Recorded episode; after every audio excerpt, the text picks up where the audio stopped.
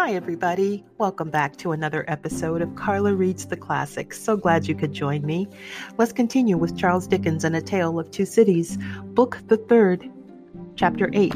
And this one is called A Hand at Cards.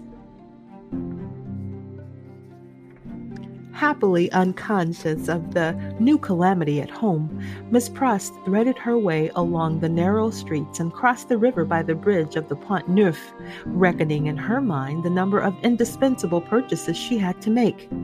Mr. Cruncher, with the basket, walked at her side. They both looked to the right and to the left, and to most of the shops they passed, had a wary eye for all gregarious assemblages of people, and turned out of their road to avoid any very excited group of talkers. It was a raw evening, and the misty river, blurred to the eye with blazing lights and to the ear with harsh noises, showed where the barges were stationed in which the smiths worked, making guns for the army of the Republic. Woe to the man who played tricks with that army or, or who got undeserved promotion in it. Better for him that his beard had never grown, for the national razor shaved him close. Having purchased a few small articles of grocery and a measure of oil for the lamp, Miss Pross bethought herself of the wine they wanted. After peeping into several wine shops, she stopped at the sign of the good Republican Brutus of Antiquity, not far from the National Palace, once and twice the Tuileries, where the aspect of things rather took her fancy. It had a quieter look than any other place of the same description they had passed, and though red with patriotic caps, was not so red as the rest. Sounding Mr. Cruncher and finding him of her opinion, Miss Pross resorted to the good Republican Brutus of Antiquity, attended by her cavalier. Slightly observant of the smoky lights, of the people, pipe in mouth, playing with limp cards and yellow dominoes, of the one bare breasted, bare armed, suit begrimed workman reading a journal aloud, and of the others listening to him, of the weapons worn or laid aside to be resumed, of the two or three customers fallen forward asleep, who in the popular high shouldered, shaggy black Spencer looked, in that attitude, like slumbering bears or dogs. The two outlandish customers approached the counter and showed what they wanted. As their wine was measuring out, a man parted from another in a corner and rose to depart. In going, he had to face Miss Pross. No sooner than he did face her than Miss Pross uttered a scream and clapped her hands. In a moment, the whole company were on their feet. That somebody was assassinated by somebody vindicating a difference of opinion was the likeliest occurrence. Everybody looked to see somebody fall, but only saw a man and a woman standing staring at each other. The man with all the outward aspect of a Frenchman and a thorough Republican, the woman evidently English. What was said in this disappointing anticlimax by the disciples of the good Republican Brutus of antiquity, except that it was something very voluble and loud, would have been as so much Hebrew or Chaldean to Miss Pross and her protector, though they had been all ears.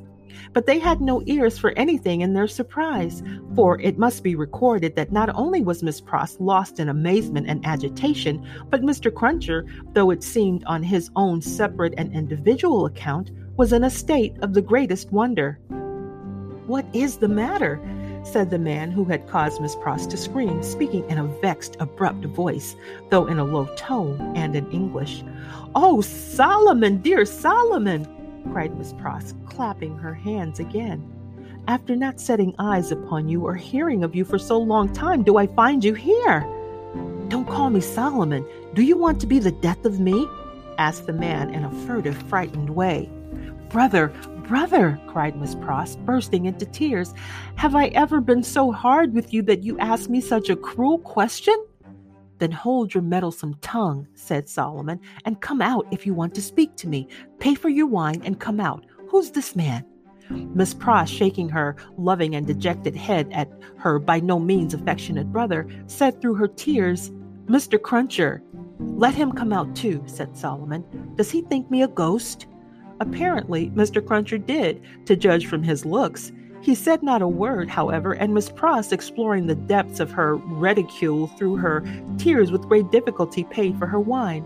As she did so, Solomon turned to the followers of the good Republican Brutus of antiquity and offered a few words of explanation in the French language, which caused them to all relapse into their former places and pursuits.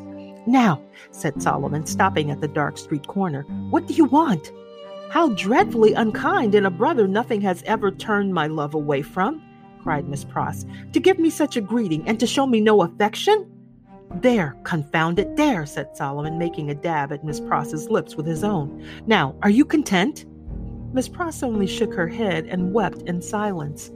If you expect me to be surprised, said her brother Solomon, I am not surprised. I knew you were here. I know of most people who are here. If you really don't want to endanger my existence, which I half believe you do, go your ways as soon as possible and let me go mine. I am busy. I am an official. My English brother Solomon, mourned Miss Pross, casting up her tear fraught eyes, that had the makings in him of one of the best and greatest men in his native country, an official among foreigners, and such foreigners. I would almost sooner have seen the dear boy lying in his. I said so, cried her brother, interrupting. I knew it. You want me. You want to be the death of me. I shall be rendered suspected by my own sister just as I am getting on. The gracious and merciful heavens forbid, cried Miss Pross. Far rather would I never see you again, dear Solomon, though I have never loved you truly and ever shall. But say one but affectionate word to me and tell me there is nothing angry or estranged between us, and I will detain you no longer.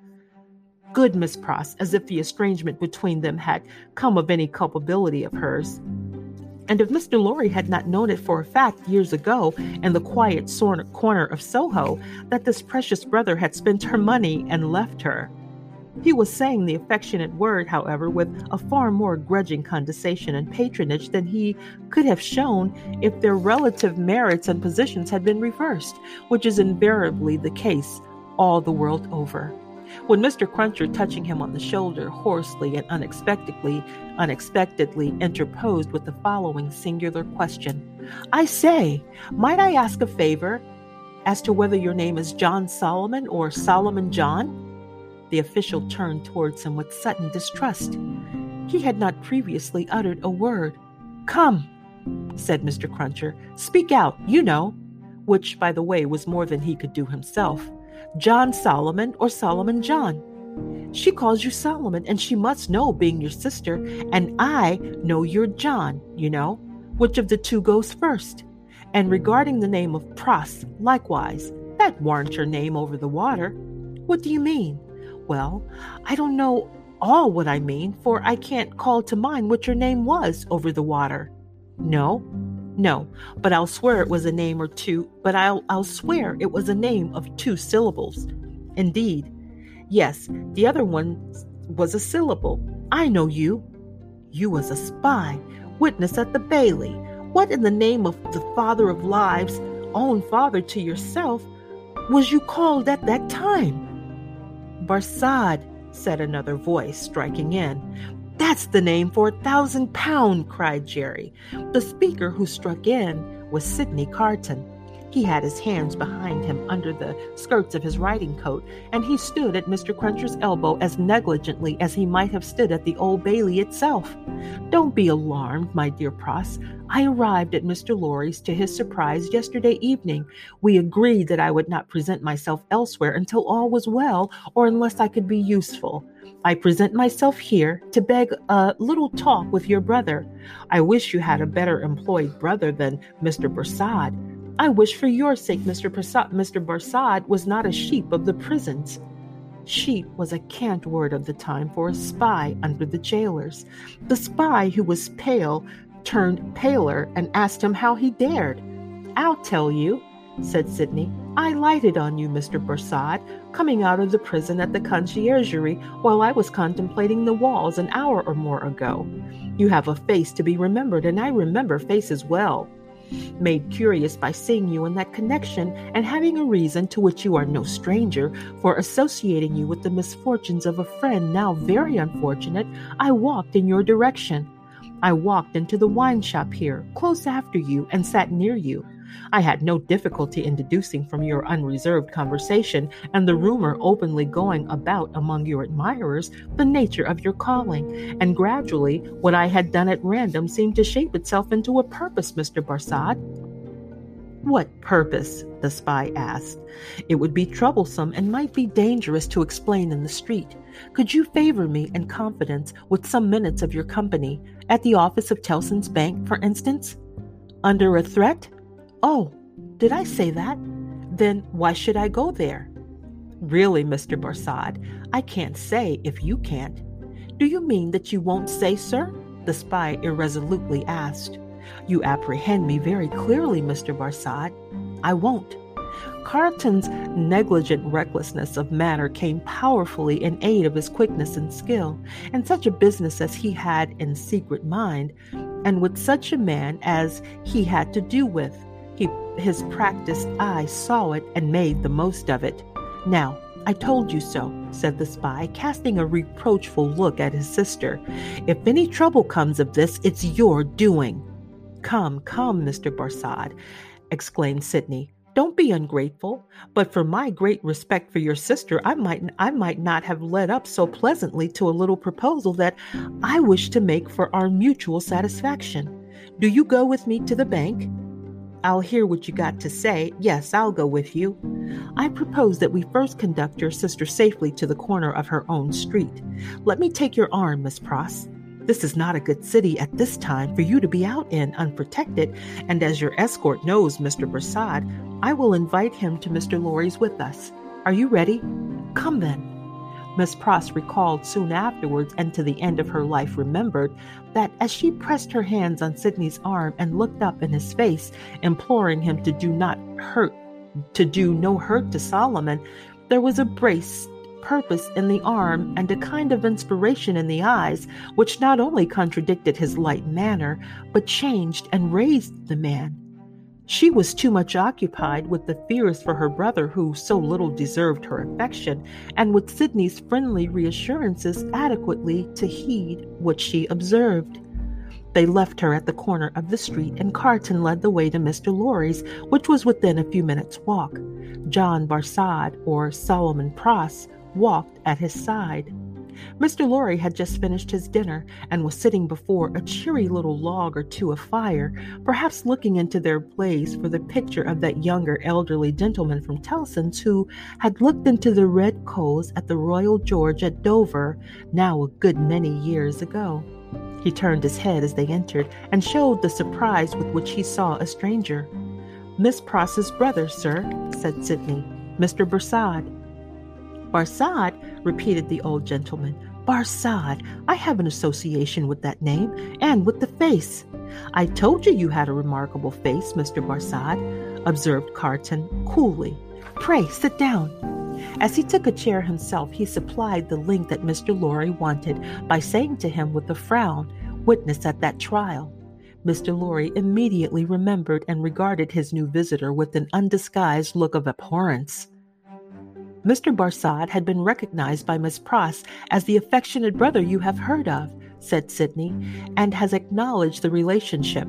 I pass to worse news. Darnay has been arrested again.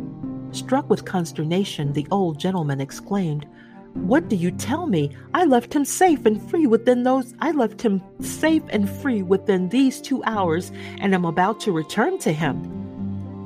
Arrested for all that. When was it done, Mr. Barsad?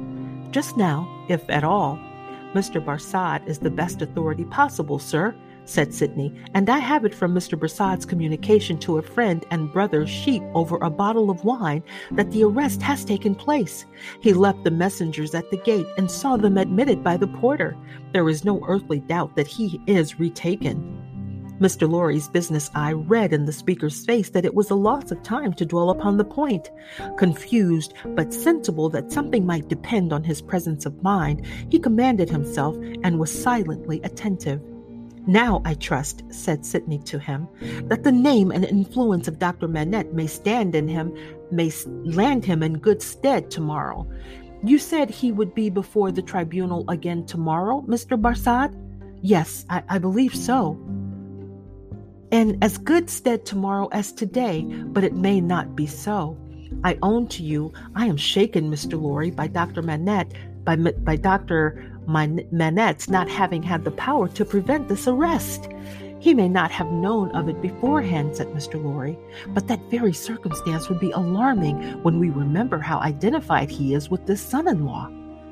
That's true, Mr. Lorry acknowledged with his troubled hand at his chin and his troubled eyes on Carton. In short, said Sydney, this is a desperate time, when desperate games are played for desperate stakes. Let the doctor play the winning game. I will play the losing one. No man's life here is worth purchase. Anyone carried home by the people today may be condemned tomorrow. Now, the stake I have resolved to play for, in case of the worst, is a friend in the conciergerie, and the friend I propose myself to win is Mr. Barsad. You need have good cards, sir, said the spy. I'll run them over. I'll see what I hold. Mr. Lorry, you know what a brute I am. I wish you'd give me a little brandy. It was put before him, and he drank off a glassful, drank off another glassful, pushed the bottle thoughtfully away. Mr. Barsad, he went on, in the tone of one who really was looking over a hand at cards, sheep of the prisons, emissary of Republican committees, now turnkey, now prisoner, always spy and secret informer, so much more valuable here for being English than an Englishman is less open to suspicious subordination in those characters than a Frenchman represents himself to his employers under a false name. That's a very good card, Mr. Barsad, now in the employ of the Republican French government, was formerly in the employ of the aristocratic English government, the enemy of France and freedom. That's an excellent card. Inference clear as day in this region of suspicion that Mr. Barsad, still in the pay of the aristocratic English government, is the spy of Pitt, the treacherous foe of the Republic of the Republic crouching in its bosom, the English traitor and agent of all mischief so much spoken of and so difficult to find. That's a card not to be beaten. Have you followed my hand, Mr. Barsad? Not to understand your play, returned the spy, somewhat uneasily. I play my ace, denunciation of Mr. Barsad to the nearest section committee. Look over your hand, Mr. Barsad, and see what you have. Don't hurry. He drew a bottle near, poured out another glassful of brandy, and drank it off. He saw that the spy was fearful of his drinking himself into a fit state for the immediate denunciation of him. Seeing it, he poured out and drank another glassful.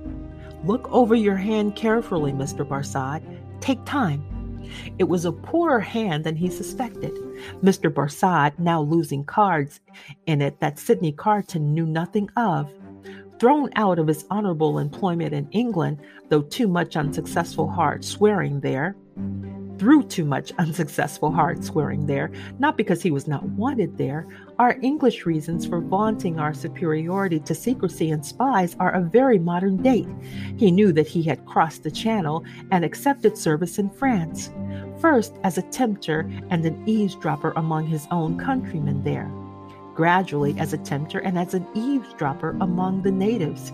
He knew that under the overthrown government he had been a spy upon St. Antoine and Defarge's wine shop, had received from the watchful police such heads of information concerning Dr. Manette's imprisonment, release, and history as should serve him for an introduction to familiar conversation with the Defarges, and tried them on Madame Defarge and had broken down with them signally. He always remembered with fear and trembling that the terrible woman had knitted when he talked with her and had looked ominously at him as her fingers moved. He had since seen her in the section of St. Antoine over and over again produce her knitted registers and denounce people whose lives the guillotine then surely swallowed up. He knew, as everyone employed as he as he was did, that he was never safe that flight was impossible, that he was tied fast under the shadow of the axe, and that in spite of his utmost tergiversation and treachery in furtherance of the reigning terror, a word might bring it a word might bring it down upon him. Once denounced, and on such grave grounds as, as had just now been suggested to his mind, he foresaw that the dreadful woman of whose unrelenting character he had seen many proofs would produce against him that fatal register, and would quash his last chance of life. Besides that all besides that all secret men are are soon terrified.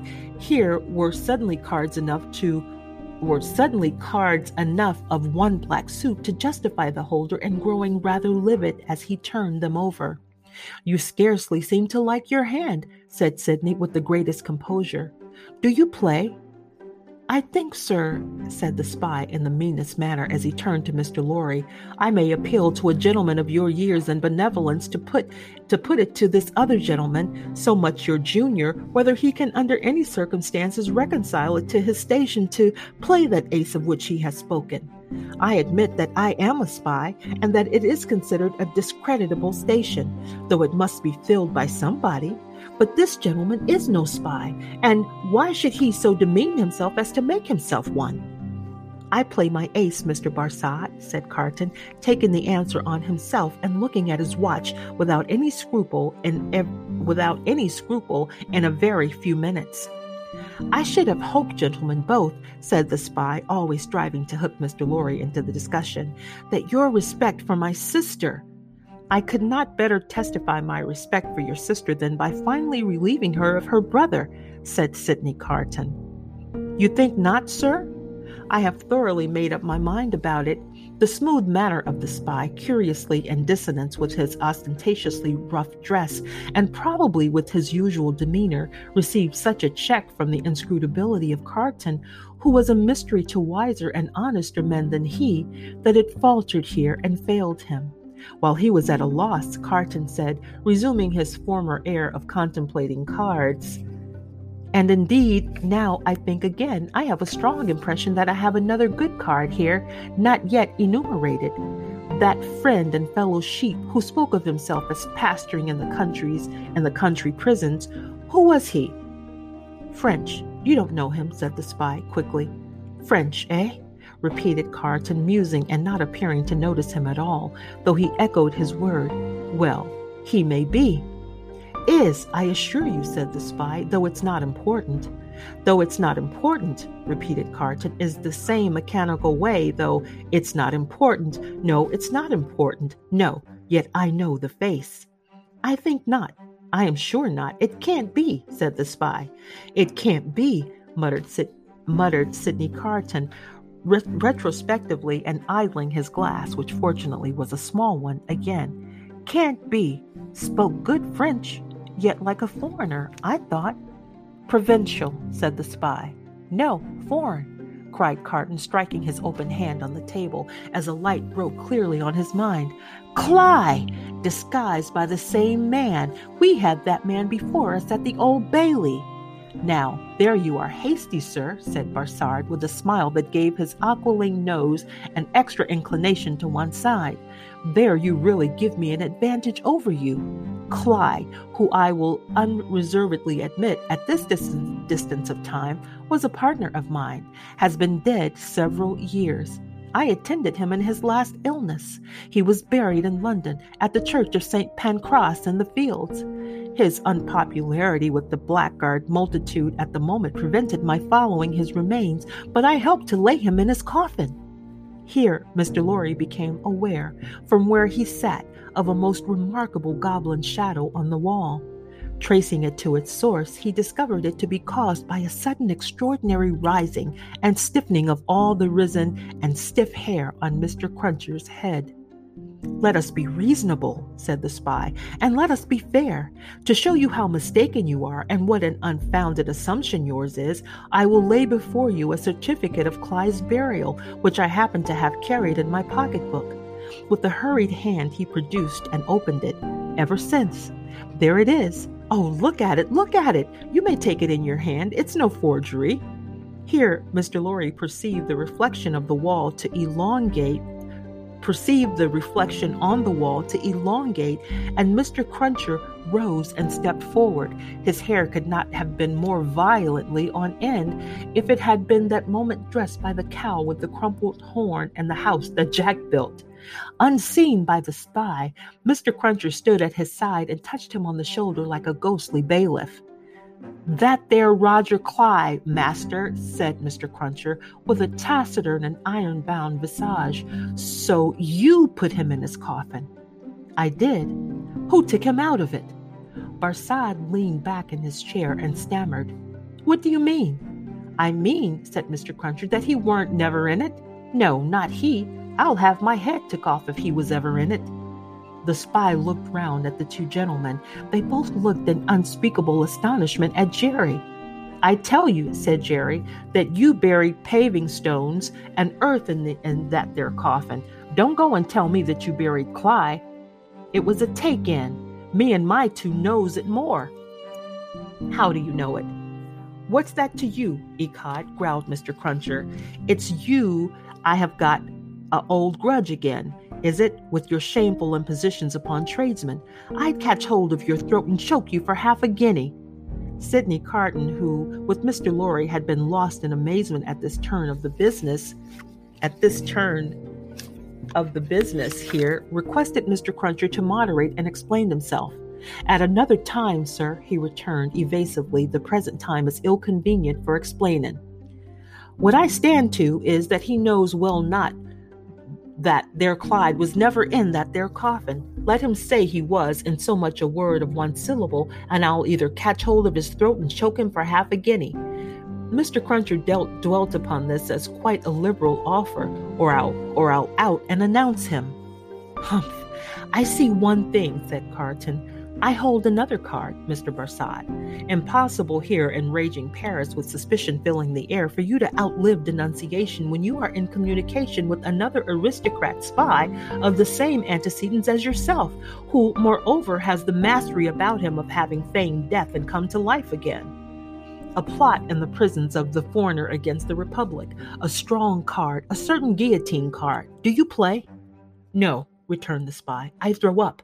I confess that we were so unpopular with the outrageous mob that I only got away from England at the risk of being dug to death, and that Cly was so ferreted up and down that he never would have got away at all but that but for that sham. Though how this man knows it was a sham is a wonder of wonders to me. Never you trouble your head about this man, retorted the contentious Mr. Cruncher. You'll have trouble enough with giving your attention to that gentleman. And look here, once more. Mr. Cruncher could not be restrained from making rather an ostentatious parade of his liberality. I, I'd catch hold of your throat and choke you for half a guinea. The sheep of the prisons turned from him to Sydney Carton and said with more decision, It has come to a point.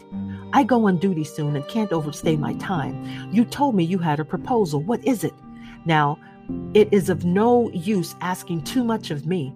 Ask me to do anything in my in my office, putting my head in an extra great danger, and I had better trust my life to the chances of a refusal than the chances of consent. In short, I should make that choice. You talk of desperation. We are all desperate here. Remember, I may denounce you if I think it proper, and I can swear my way through stone walls, and so can others. Now, what do you want with me? Not very much. You are a turnkey at the, conci- at the conciergerie. I tell you once and for all, there is no such thing as an escape possible, said the spy firmly. Why need you tell me what I have not asked? You are a turnkey at the conciergerie. I am sometimes. You can be when you choose. I can pass in and out when I choose. Sydney Carton filled, filled another glass with brandy, poured it slowly out upon the hearth, and watched it as it dropped. It being all spent, he said, rising. So far, we have spoken before these two, because it was because it was as well that the merits of the card should not rest solely between you and me. Come into the dark room here, and let us have one final word alone. That'll do it for chapter 8 of book the third of Charles Dickens' A Tale of Two Cities. Thanks so much for listening here at Carla Reads the Classics. And again, if you have questions, if you'd like to make a comment, or if you have a suggestion, please do write to me at carlareadstheclassics at gmail.com. Thanks again for listening. Until next time.